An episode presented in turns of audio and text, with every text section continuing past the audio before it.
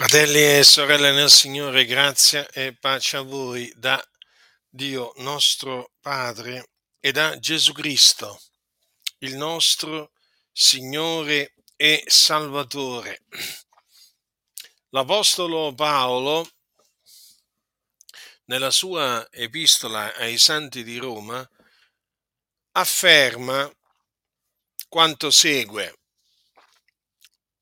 leggerò alcuni due versetti, precisamente il versetto 22 e il versetto 23 dal capitolo 6.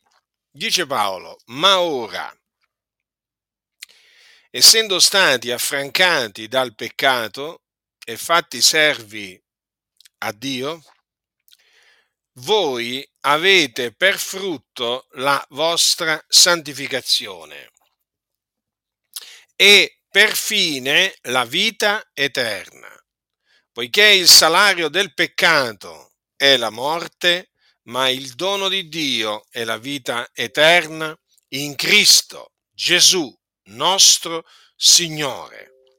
Ma ora, questo che cosa significa? Che ci fu un tempo in cui noi eravamo schiavi del peccato o servi del peccato. Noi ora, fratelli, siamo quello che siamo per la grazia di Dio, mai dimenticarselo questo. Ma è altrettanto, eh, è altrettanto eh, bene mh, mm, ricordarsi che ci fu un tempo in cui noi eravamo servi del peccato cioè, il peccato ci signoreggiava. Noi servivamo il peccato, era il nostro padrone. Noi dunque non eravamo liberi. Capite? Non eravamo liberi dal, dal peccato, ma eravamo dominati dal peccato. Il peccato ha una forza, sotto, eh, ha una forza che non bisogna sottovalutare, perché se la scrittura dice che noi eravamo servi del peccato, eh, evidentemente vuol dire che eh, il peccato appunto ci dominava. Quindi gli uomini senza Dio, gli uomini senza Cristo, perché tali eravamo in quel tempo, sono signoreggiati dal peccato non è come dicono alcuni o molti che hanno dei difetti. Sì, sicuramente hanno dei difetti, ma bisogna dire le cose come le dice la Sacra Scrittura. Sono e costoro sono sotto il peccato. Perché vedete, quando l'Apostolo Paolo afferma ai santi, sempre ai santi di Roma, dice abbiamo dianzi provato che tutti i giudei e greci sono sotto il peccato. Cosa sta dicendo? Che appunto sono servi del peccato, sono signoreggiati dal peccato. Quindi il peccato è una cosa seria, non è una cosa da prendere alla leggera o da considerare, diciamo, leggermente. Oggi il termine peccato non viene neppure più menzionato da molti perché il, pec- il termine peccato offende, e certo, offende chi? Chi è signoreggiato dal peccato. Il termine peccato naturalmente fa pensare, fa pensare non solamente alla schiavitù a cui è sottoposto l'uomo eh, senza, ehm, eh, senza Dio, senza Cristo, ma naturalmente fa anche pensare al salario del peccato, perché il salario del peccato è la morte, non è che è la vita, la gioia, la pace, no, no, il salario del peccato è la morte, quindi coloro che servono il peccato sono morti. Noi, quando eravamo infatti servi del peccato, eravamo morti perché appunto il peccato che noi servivamo ci ripagava, sì, ci dava il salario e questo salario era la morte.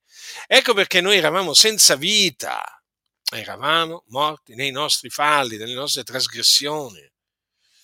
Io ricordo ancora il periodo appunto della mia vita in cui mi trovavo sotto il peccato e chi di voi non, non se lo ricorda? Eravamo proprio come dice, come dice la Sacra Scrittura, dice Paolo agli Efesini, eravamo immersi nelle nostre concupiscenze carnali. Dice Paolo che ubbidevamo alle voglie della carne e dei pensieri. Dice Paolo che eravamo per natura figlioli di ira come gli altri. E sì, perché essendo servi del peccato, l'ira di Dio era sopra di noi.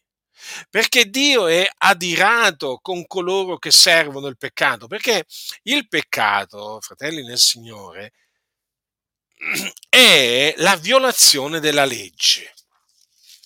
Ascoltate, dice Giovanni, mm, chi fa il peccato commette una violazione della legge, il peccato è la violazione della legge. Ora, la legge è la legge di Dio, quella che Dio diede a Israele sul monte Sinai affinché il fallo abbondasse, per fare conoscere, no? per dare la conoscenza del peccato. Ebbene, il peccato è la violazione di questa legge.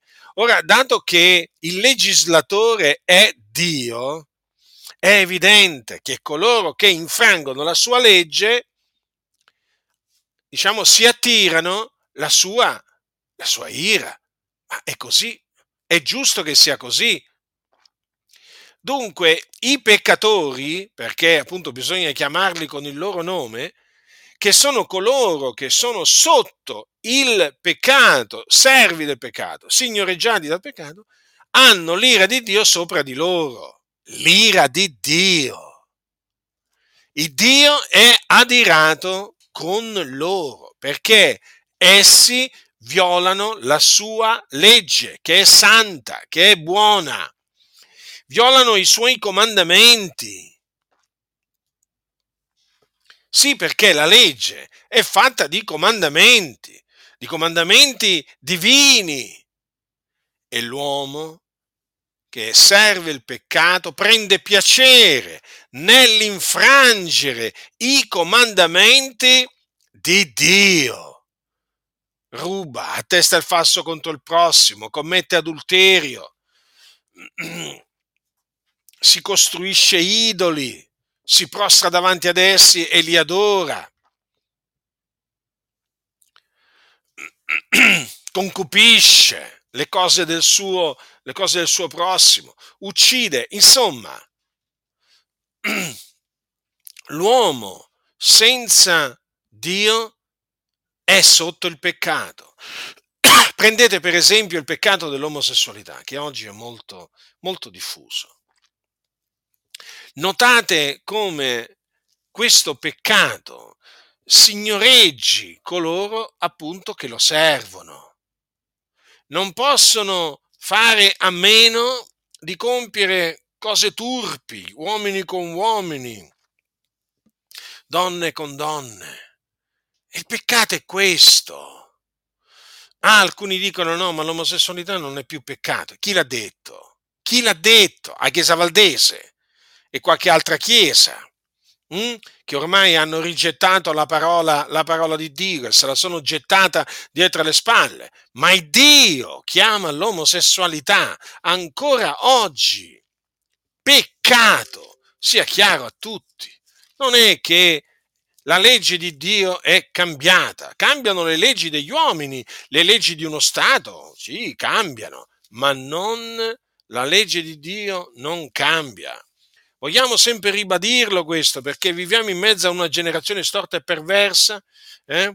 Le chiese stanno sempre di più conformando, sempre più chiese si stanno conformando al mondo e stanno accettando il pensiero malvagio, perverso del mondo, che appunto chiama l'omosessualità come una, diciamo, una scelta, una scelta di vita. No, non è peccato. Quando mai? Non si può chiamare l'omosessualità eh, peccato perché altrimenti ti attiri, ti attiri le, ire, le ire di tanti. Ma a noi non interessa che ci attiriamo le ire dei peccatori.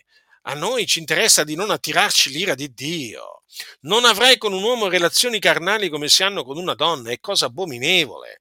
Quindi c'è questo comandamento, chi lo infrange, eh? chi lo infrange si attira l'ira di Dio. Gli omosessuali, infatti, hanno l'ira di Dio su di loro, compiono qualcosa che è abominevole agli occhi del Signore. Noi dobbiamo chiamare il peccato con il suo nome.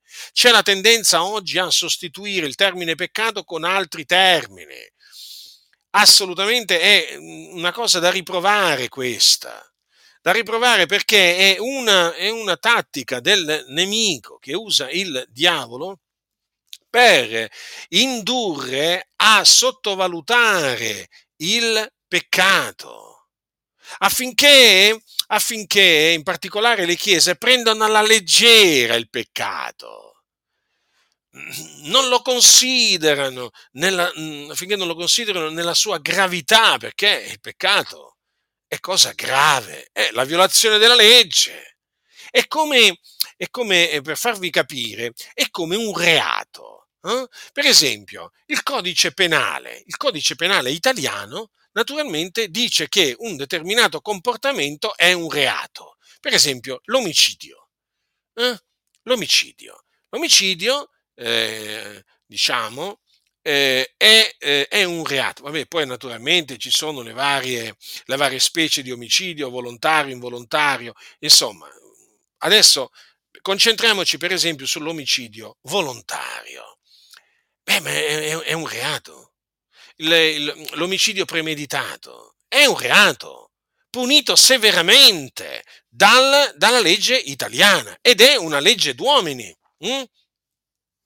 Allora, voglio dire, ma chi è che oggi, è che oggi si permetterebbe di, eh, di dire che, eh, diciamo, eh, il ehm, il, l'omicidio, l'omicidio eh, premeditato non sia un reato secondo la legge dello Stato italiano. Eh? Ma chi? Ma chi? E allora perché oggi molti dicono che l'omosessualità, eh, l'omosessualità, cioè avere relazioni carnali tra, eh, tra un uomo, di un uomo con un altro uomo, eh, non, non è peccato? Perché lo deve dire l'uomo? Perché deve dire questo? perché l'uomo è un nemico, l'uomo è un nemico di Dio e prende piacere andare contro Dio, contro la legge di Dio e quindi smette di chiamare peccato eh, ciò che è peccato e molte chiese hanno fatto e stanno facendo proprio questo. Non chiamano più l'omosessualità peccato, quando è un peccato, rimane un peccato agli occhi di, eh, occhi di Dio. Tant'è che i sodomiti non erediteranno il regno di Dio. Cioè i sodomiti, cioè gli omosessuali, quando muoiono, vanno all'inferno. Non è che se ne vanno in paradiso. In paradiso, nel regno dei cieli, non ci sono omosessuali. Avete capito che non ci sono omosessuali nel paradiso? Eh, di Dio, come non ci sono ladri, non ci sono bugiardi, non ci sono fornicatori, non ci sono adulteri, non ci sono non ci sono ingiusti, non ci sono bestemmiatori, non ci sono oltraggiatori, non ci sono avari, non ci sono ehm, stregoni, eh, non ci sono increduli, non ci sono codardi, non ci sono idolatri. Perché tutti costoro sono dei peccatori agli occhi di Dio, invece oggi mandano tutti in cielo, tra virgolette, mandano tutti in cielo eh, sembra che non ci sia manco un uomo che vada all'inferno, perché sembra proprio che l'inferno non esista. Sembra che l'inferno non esista, sembra che Dio salvi tutti, gli uomini quando muoiono, tutti. Ma non è così. Coloro che sono sotto il peccato, ve lo ripeto, quando muoiono vanno, muoiono nei loro peccati e vanno dunque in perdizione. Noi quando eravamo servi del peccato, avevamo l'ira di Dio sopra di noi, eravamo sulla via della perdizione. Sulla via della perdizione, noi stavamo andando all'inferno, stavamo andando in questo luogo di tormento. Ma questo lo dovete sempre tenere a mente. Ma il Signore ha avuto misericordia di noi. O meglio, il Signore ha voluto farci grazia, secondo che disse a Mosè, farò grazia a chi vorrò far grazia, avrò pietà di chi vorrò aver pietà. Non dipende dunque eh, come dice l'Apostolo Paolo poi ai santi di Roma, né da chi vuole né da chi corre, ma da Dio che fa misericordia. È dipesa da Dio. La nostra salvezza è dipesa da Dio. Noi sì che eravamo schiavi del, del, del peccato, ora siamo liberi, ma questa liberazione è dipesa dall'Iddio d'ogni grazia, perché Lui ha voluto farci grazia ti ha voluto fare grazia in quel giorno particolare eh? quando Dio ha voluto, come Dio ha voluto, dove Dio ha voluto, ma ha voluto farti grazia. Quindi è dipeso da Lui, non è dipeso da noi. Non siamo noi che abbiamo deciso di essere graziati da, eh, da Dio, è Lui che ha voluto farci grazia. Ma noi, da noi stessi, veramente, ma come avremmo potuto, come avremmo potuto noi eh, liberarci da questa schiavitù. Eh? Ma veramente se il Signore non avesse voluto farci grazia, stavamo andando all'inferno. Ricordiamocelo tutti quanti questo. Ma Dio ha voluto farci grazia e ci ha quindi liberati, liberati dai nostri peccati eh, ci ha affrancati dal peccato, da questo dominio assillante, opprimente. Eh? Non se ne andava mai quell'oppressione, io mi ricordo ancora, non se ne andava mai, era come essere sotto, eh, sotto un gioco terribile, hm? sotto un gioco terribile in qualsiasi momento della giornata. Ma è arrivato il giorno, grazie a Dio, che il Signore mi ha affrancato e così anche nella tua vita, fratello, sorella. È arrivato il giorno in cui il Signore ha voluto affrancarti dal peccato ed ora siamo liberi, liberi dal peccato, non liberi di peccare, liberi dal peccato, perché noi non siamo liberi di peccare, noi abbiamo il dovere di non peccare, ma fatemi parlare di questa così grande salvezza che il Signore ci ha dato, questa così grande salvezza che noi abbiamo ricevuto per grazia, l'abbiamo ricevuta mediante l'Evangelo della grazia, la buona novella che Gesù di Nazareth è il Cristo, che è morto per i nostri peccati, secondo le scritture, che fu seppellito, che risuscitò dai morti il terzo giorno, secondo le scritture, e che apparve ai testimoni che erano stati innanzi scelti da Dio. Ecco, questo affrancamento dal peccato, eh? che noi abbiamo ricevuto per grazia da Dio, l'abbiamo ricevuto credendo nell'Evangelo. Sì, in questa parola, che è la parola di Dio, vivente e permanente. Mm? In questa parola che è potenza di Dio per la salvezza di ogni credente, del giudeo prima e poi del greco, poiché in esso, in esso cioè nell'Evangelo, la giustizia di Dio è rivelata da fede a fede, secondo che è scritto, ma il giusto vivrà per fede. Ecco dunque come noi siamo stati affrancati dal peccato mediante l'Evangelo. E tuttora noi siamo affrancati dal peccato, liberi dal peccato mediante l'Evangelo. Meraviglioso messaggio dell'Evangelo. Eh? Teniamolo sempre nel nostro cuore. Eh? Conserviamolo sempre nel nostro cuore. Come dice, come dice Giacomo, Giacomo lo chiama la, la parola, ascoltate, un'espressione veramente meravigliosa, eh? Eh, chiama così, eh, la parola che è stata piantata in voi, che può salvare le anime vostre, avete capito? Eh? L'Evangelo, che parola meravigliosa eh?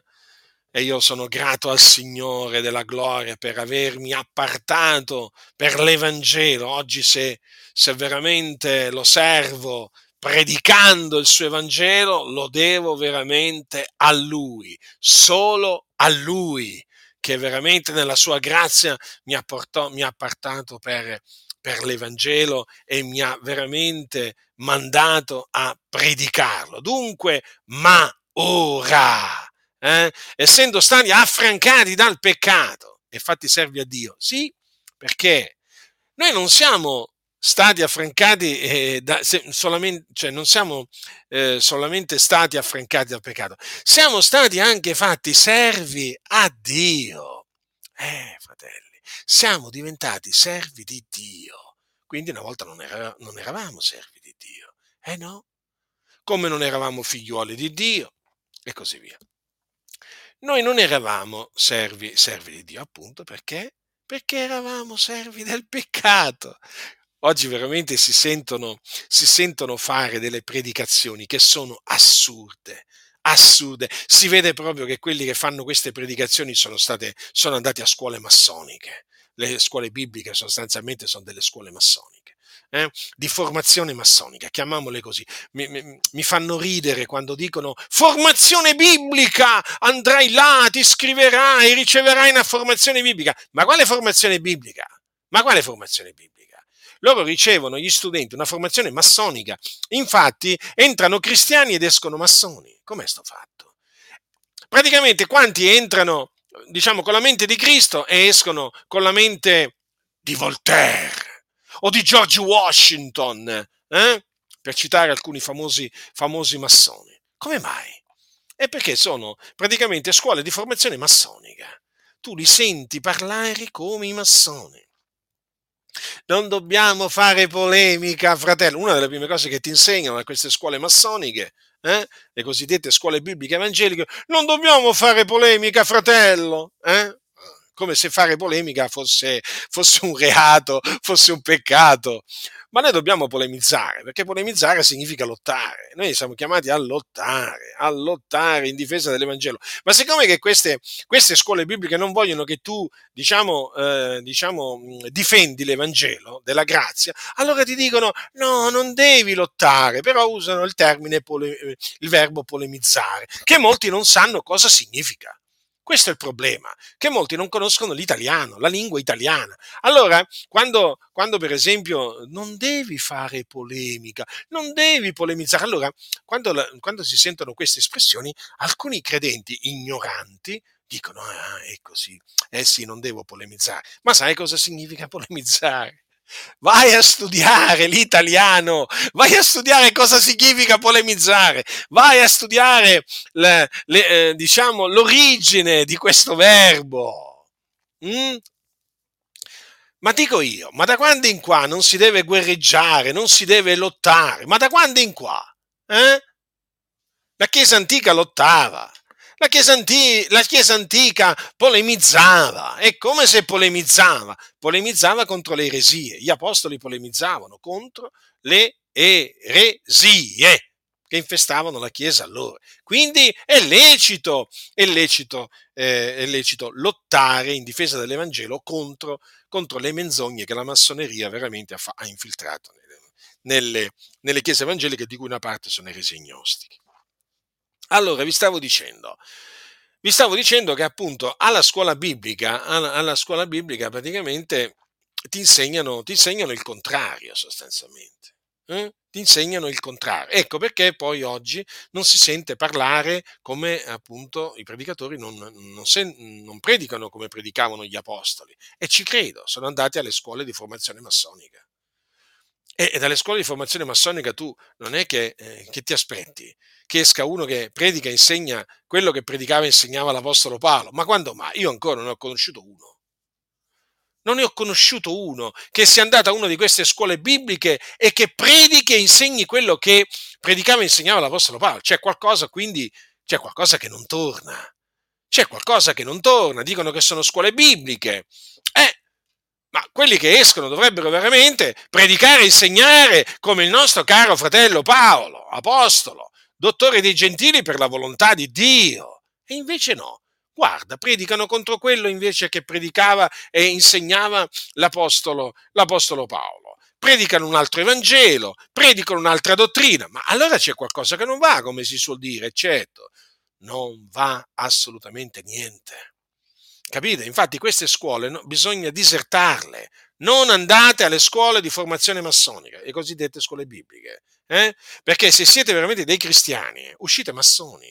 Massoni nella mente, massoni nel pensiero, massoni nel cuore. Avete capito? Potete anche non essere iniziati alla massoneria. Eh? Anche se state attenti perché comunque sia nelle scuole bibliche ci sono professori massoni che comunque se vedono, se vedono comunque qualche studente, diciamo, eh, come si dice, predisposto a idee massoniche, subito lo studiano e poi lo cooptano e eh, lo fanno entrare nella massoneria. Quindi tenete, voi che siete purtroppo già nelle scuole bibliche, io vi avverto, guardatevi, guardatevi a destra e a sinistra, davanti e di dietro, guardatevi perché siete circondati da massoni, sulle cattedre ci sono massoni, avete capito? Quindi potete anche voi non essere iniziati alla massoneria, ma sicuramente il pensiero massonico ve lo instillano nella mente. Mm? Ve lo instillano nella mente. Allora, Non parlano naturalmente in questa maniera i eh, predicatori che hanno fatto le scuole di formazione massonica, però parliamo noi, grazie a Dio, appunto il Signore ci dà di parlare come parlavano gli apostoli. Eh? Allora, ora essendo stati affrancati dal peccato e fatti servi a Dio, allora noi siamo servi di Dio, o come anche dice, eh, dice Paolo, servi della giustizia perché essere servi di Dio significa essere servi della giustizia. Allora, se siamo servi della giustizia, eh, vuol dire che la giustizia va servita. Com'è che va servita? Va servita con le nostre membra. E eh sì, con il nostro corpo. Le nostre membra sono membra di Cristo e noi le dobbiamo mettere al servizio della giustizia. Come dice infatti Paolo, come già prestaste le vostre membra a servizio della impurità e della iniquità, per commettere l'iniquità, così prestate ora le vostre membra a servizio della giustizia per la vostra santificazione. Notate dunque? Allora, servendo la giustizia con le nostre membra, noi cosa facciamo? Cosa facciamo? Procacciamo la nostra santificazione. La santificazione va procacciata. Voi sapete che senza la santificazione nessuno vedrà il Signore. Quindi è di fondamentale importanza capire che adesso che noi siamo servi della giustizia, dobbiamo servire la giustizia con le nostre membra. Quindi non dobbiamo più prestare le nostre membra al servizio eh, del peccato come facevamo in quel tempo quando eravamo sotto il peccato, ma dobbiamo mettere ser- le nostre membra a servizio della giustizia. E quindi è evidente che dobbiamo fare ciò che è giusto e bene agli occhi di Dio. Che naturalmente, sappiate questo, eh, non è giusto e bene agli occhi degli uomini. Perché voi sapete benissimo, voi sapete benissimo che ci sono eh, tante cose, ma tantissime cose, che sono, eh, diciamo, giuste agli occhi di Dio e che invece gli uomini considerano cose, cose, cose ingiuste. Mm? O ci sono cose che Dio definisce male e invece gli uomini definiscono bene. Insomma, bisogna veramente conoscere la volontà di Dio per capire ciò che è bene agli occhi di Dio e ciò che è male agli occhi di Dio. Allora, noi naturalmente eh, serviamo la giustizia. Quindi dobbiamo essere giusti, giusti nel parlare, giusti, giusti nell'agire, giusti nel pensare, proprio perché siamo servi della giustizia. Quindi le nostre membra non possiamo più metterle a servizio delle concupiscenze carnali. Eh? Molti pensano che i cristiani possano andare a divertirsi, a mettersi mezzi nudi al mare, andare al cinema, al teatro, a ballare in discoteca, come se niente fosse. È un qualcosa che oramai rientra nella normalità. Molti pensano che i cristiani possono mentire tranquillamente, anzi ti fanno sentire proprio a tuo agio, perché ormai praticamente le comunità insegnano che è lecito mentire. E perché no? Una bugia ogni tanto poi vabbè, se ogni tanto diventa, diciamo, eh, voglio dire, un po' più spesso, ma cosa vuoi che sia una bugia? Cosa vuoi che sia dire bugie? Mm? Eppure quello di, quello di non, non mentire è un comandamento, mica un consiglio, eh? Ma evidentemente evidentemente a molti dà fastidio, a molti cosiddetti evangelici. Eh? Eh sì, gli dà proprio fastidio. Non mentite gli uni agli altri, è scritto, è un comandamento. Eh, ma fratello, ma sai, ogni tanto bisogna dire delle bugie. No, no, non bisogna mai dire menzogne, perché il diavolo è bugiardo e padre della menzogna e tramite la menzogna è entrato nelle comunità e ci ha fatto proprio il, cioè come si dice, ha preso proprio, come si dice, le redini proprio il diavolo mediante la menzogna, ha, proprio preso le redini comuni- di tante comunità. Eh? come anche ha preso le redini della vita di tanti, diciamo, che un giorno il Signore aveva salvato e poi hanno fatto spazio al diavolo, quindi alle menzogne e sono diventati dei bugiardi. Bugiardi proprio compulsivi. Avete presenti i bugiardi compulsivi chi sono? Sono quelli che non riescono a dire la verità. Mm? Si devono inventare su di te delle menzogne.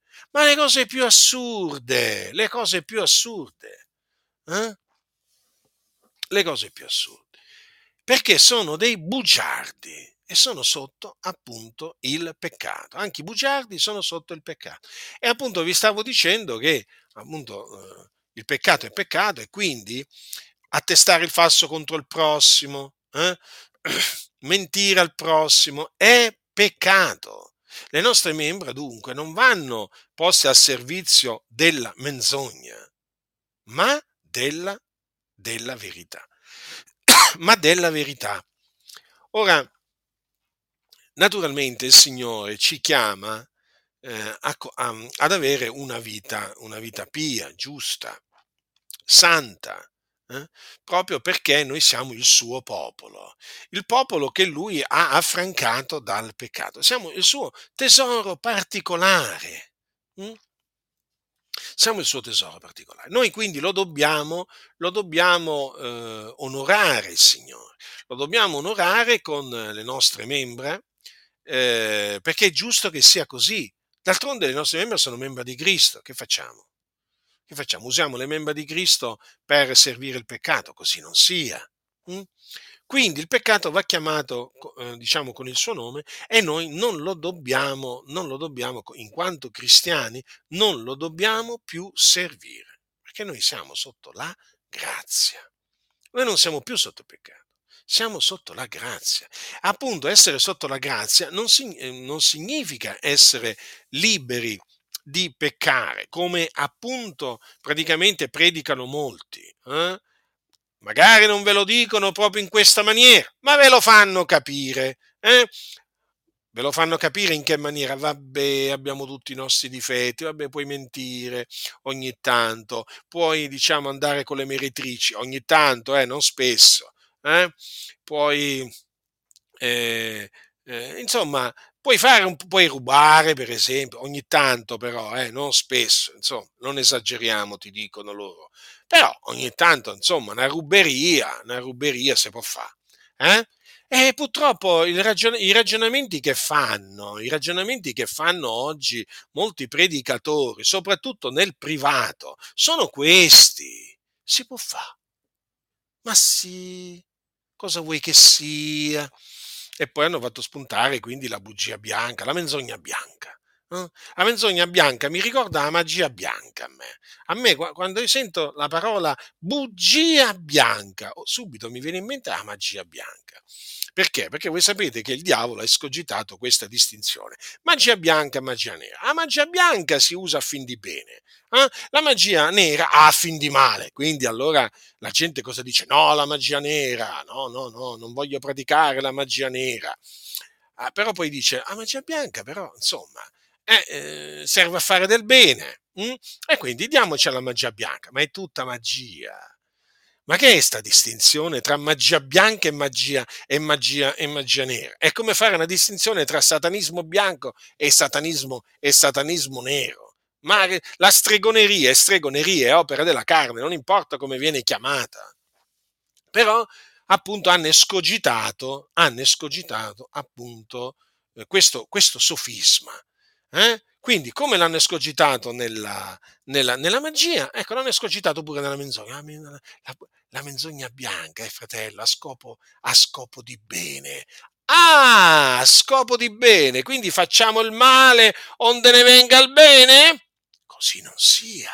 Dice Paolo, la condanna di quei tali è giusta, ma sono sotto la condanna di Dio quelli che pensano di fare eh, il male per, per, averne del bene? Eh? Ascoltatemi, fratelli nel Signore. Eh? Ricordatevi che ci sono molti che sono a favore del fare il male a scopo di bene. Ecco perché nelle chiese non sentite predicare contro il male. Eh? Non sentite predicare contro il male, non sentite specificare che cos'è male agli occhi di Dio, perché sono dati al male, a cominciare i pastori. I pastori sono dati al male. I primi bugiardi, amanti e praticanti della menzogna sono i pastori usciti dalle scuole di formazione massonica. Perché per i massoni dire bugie, eh, che cosa vuoi che sia? D'altronde i massoni servono il diavolo, per cui loro si trovano a, ca- a, a, a, loro agio tra i bugiardi. Io non mi trovo con i bugiardi, non li voglio vedere nemmeno in cartolina io i bugiardi, per così dire. Eh? Se, uno si dice, se uno si dice cristiano ed è un bugiardo, starà lontano da me, ma proprio in automatico non voglio avere niente a che fare io con coloro che amano e praticano la menzogna, che sono sulla via della perdizione, che quando moriranno se ne andranno all'inferno e che in quel giorno saranno gettati nello stagno ardente di fuoco e zolfo. Io non sono il compagno dei bugiardi, non lo sono, io sono il compagno di quelli che temono il Dio, non il compagno dei bugiardi. E quanti ce ne sono di bugiardi? Eh? I bugiardi sono maldicenti, calunniatori, diffamatori, eh? E vanno cacciati via dalle chiese, cacciati via. Il fatto è che oggi praticamente le chiese sono così, ta- sono così, infestate da tanti bugiardi che ormai bisogna uscire dai bugiardi. Praticamente, sapete, fino a, che, fino a che c'è un maldicente, due maldicenti si cacciano via. Però quando le chiese cominciano a essere chiese di maldicenti, te ne devi uscire via te come fai? Ti cacciano via. Appena cominci a denunciare la menzogna, la maldicenza, ti cacciano via e dicono: Ma cosa ci stai a fare qui? Giustamente, che ci stai a fare lì, fratello? In mezzo ai bugiardi e ai maldicenti, che ci stai a fare? Mm? È come quando uno si converte, è come uno quando si converte dagli idoli all'Iddio vivente vero, eh? in seno alla Chiesa Cattolica Romana. Che ci stai a fare là? te ne devi uscire, separarti dalla Chiesa Cattolica Romana perché fomenta l'idolatria. E così, praticamente, quando, quando ti ritrovi in queste, in queste comunità piene di maldicenti, di bugiardi, e non ti rimane altro che andartene. Non, è, non ci stai a fare niente lì. Te ne devi andare perché non puoi continuare a sederti con gente che si dicono fratelli e che sono dei bugiardi eh, che prendono piacere veramente a dire, a dire menzogne di tutti i tipi. E quindi il peccato va chiamato eh, peccato, eh, bisogna spiegare cos'è il peccato, bisogna aborrire il peccato. E bisogna naturalmente spiegare anche che cosa significa eh, essere stati fatti servi a Dio. Perché appunto eh, molti, molti, pensano che eh, solamente i pastori sono servi di Dio. No, allora, tutta la Chiesa serve il Dio. Eh? Poi naturalmente ci sono dei ministeri, ci sono dei ministeri, ma tutti eh, nella Chiesa siamo servi di Dio, tutti siamo servi della giustizia. Avete capito? Poi naturalmente ci sono i doni di ministero che chiaramente non vengono dati a tutti, ma a taluni, a quelli che Dio vuole dare un determinato ministero, eh, per, affinché costoro servono il Dio in quella particolare mansione. Eh, e Dio naturalmente poi gli dà la capacità di adempiere quel ministero ma naturalmente tutti siamo stati affrancati dal peccato e fatti servi a Dio. Allora, nel servire Dio si procaccia la santificazione, che appunto è, la Bibbia dice che abbiamo per frutto la nostra santificazione. Quindi, la nostra praticamente eh, santificazione è il frutto che noi portiamo alla gloria di Dio. Eh? La nostra santificazione è fatta appunto dell'osservanza dei comandamenti di Dio. Quindi quando noi facciamo del bene a qualcuno, eh, noi stiamo praticamente eh, servendo il Dio, stiamo servendo la giustizia, stiamo procacciando la santificazione. Quando ci asteniamo, per esempio, dal male, stiamo anche in questa, in questa maniera santificandoci. Eh? Ci stiamo santificando. Santificando. Perché? Ma perché noi siamo il popolo di Dio, appartato, eh, appartato da, da Dio, e quindi dobbiamo essere santi perché Lui è santo. Dobbiamo avere quindi una condotta santa. Per, naturalmente, affinché il Signore sia glorificato nel nostro corpo, perché il Signore, se noi procacciamo la, eh, la santificazione, mh, hm, sarà glorificato. Il nostro desiderio è che eh, il Signore sia glorificato. Ora, quindi noi abbiamo per frutto la nostra santificazione. Eh?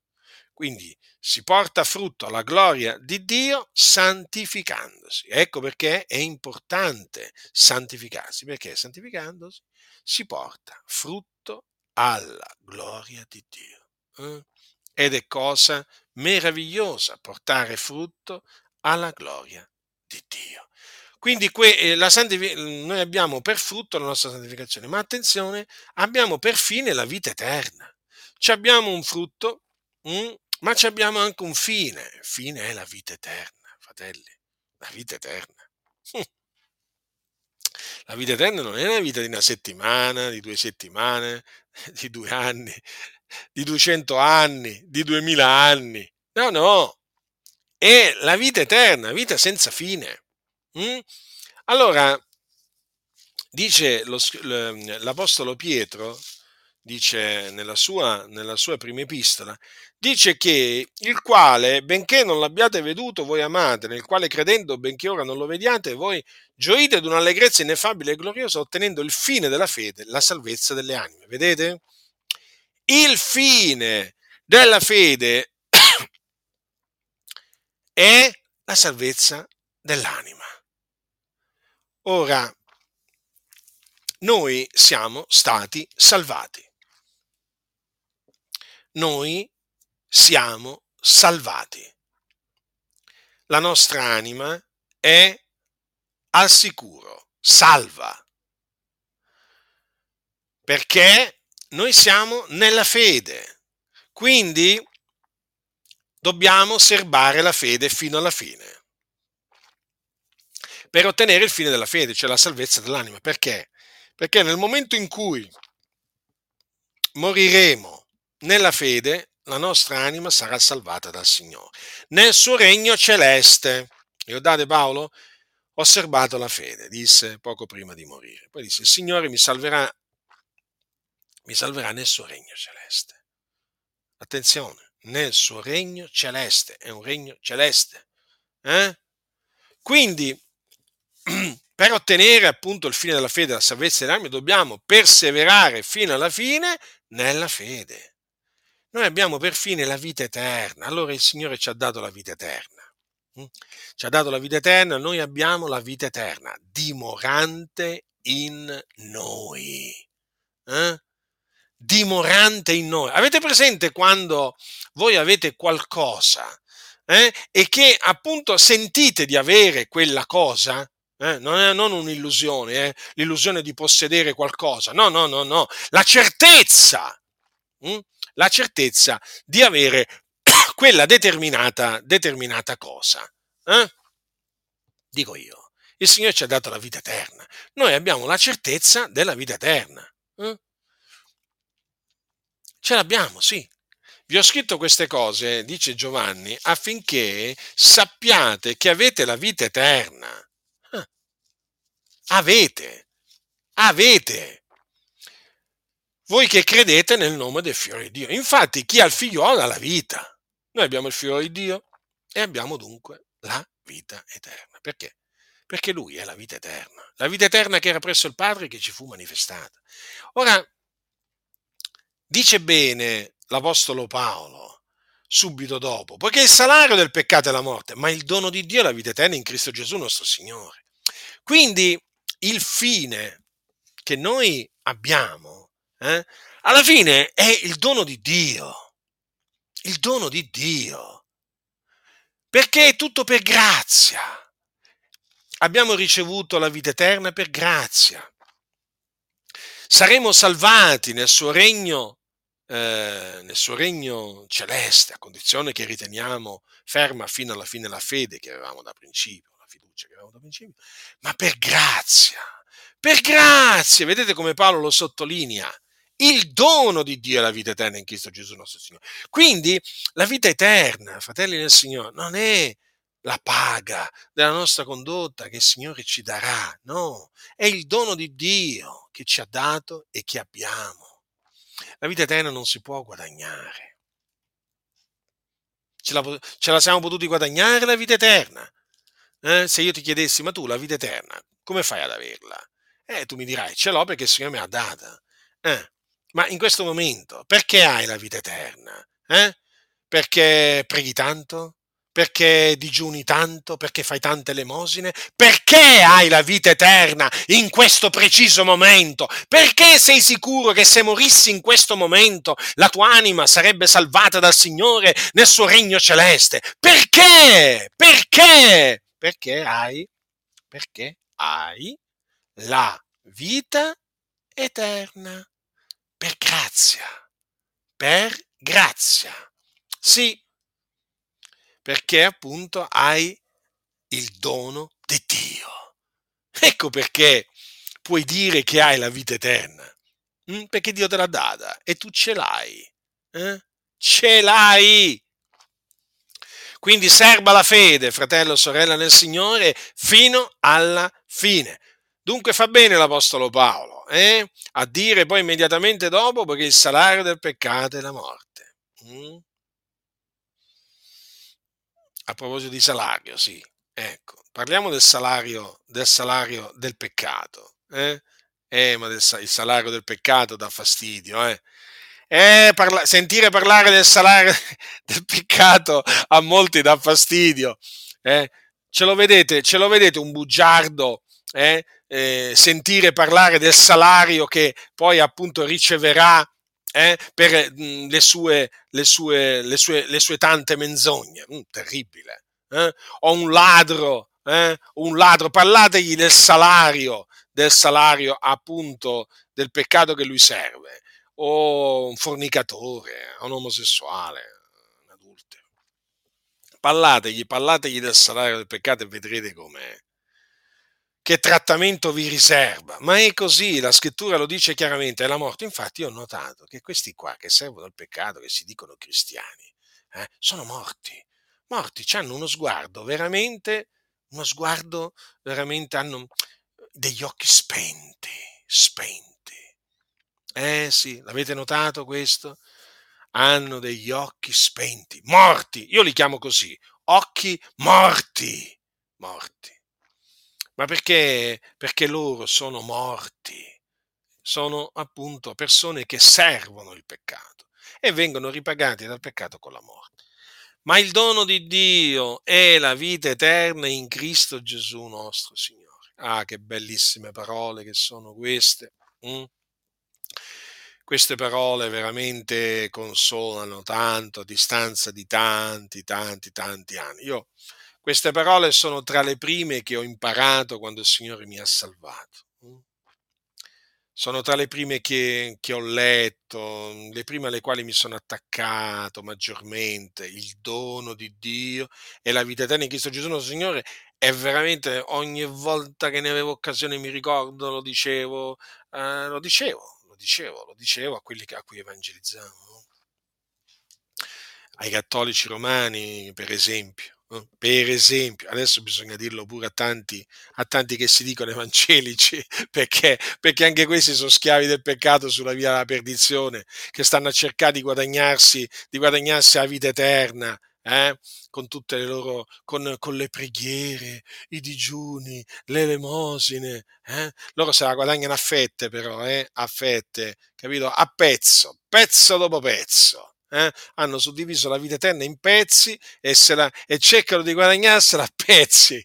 È assurdo. Ma veramente la follia impera proprio, impera in certi, in certi ambienti. Eh?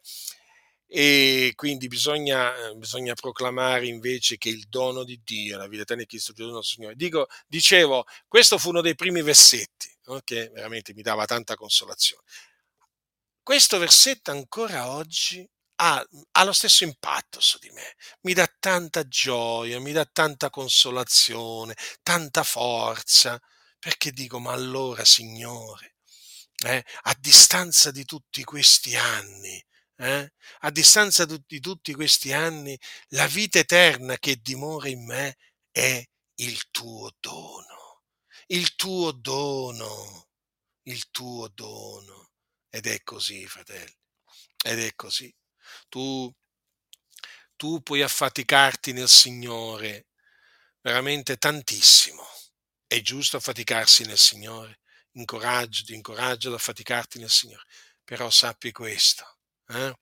affaticati pure nel Signore, sii zelante nelle opere buone, fai del bene a tutti, principalmente a quelli della famiglia dei credenti, ogni volta che ne hai occasione, ma ricordati sempre questo, che il dono di Dio è la vita eterna in Cristo Gesù nostro Signore.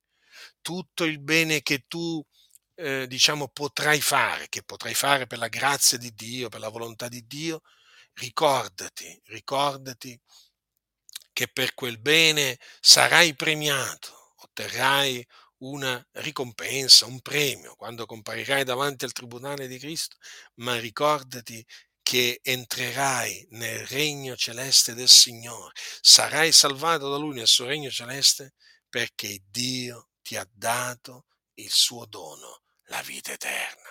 E quindi ricordati di ringraziarlo sempre. Eh? Ringraziato sia Dio del suo dono ineffabile, diceva Paolo. Ecco, noi dobbiamo appunto ringraziarlo sempre, Signore, per il suo dono ineffabile. Eh? Ringraziarlo per la vita eterna. Quindi mai dimenticarci, fratelli nel Signore, che la vita eterna che è in noi, che dimora in noi, è il dono di Dio mh, che, noi, che noi manteniamo mediante la fede, perché chi crede ha vita eterna. Chi crede, chi crede ha vita eterna. Quindi, fratelli, vi ho voluto ricordare brevemente che noi siamo stati affrancati dal peccato e fatti servi a Dio e che noi abbiamo per frutto la nostra santificazione e per fine la vita eterna. Stiamo saldi nel, nell'Evangelo della nostra salvazione, mediante il quale siamo salvati, stiamo saldi eh, nella dottrina degli, degli, apostoli, che appunto è una dottrina che ci incita a eh, servire la giustizia fino alla fine, alla gloria di Dio. La grazia del Signore nostro Gesù Cristo sia con tutti coloro che lo amano con purità incorrotta.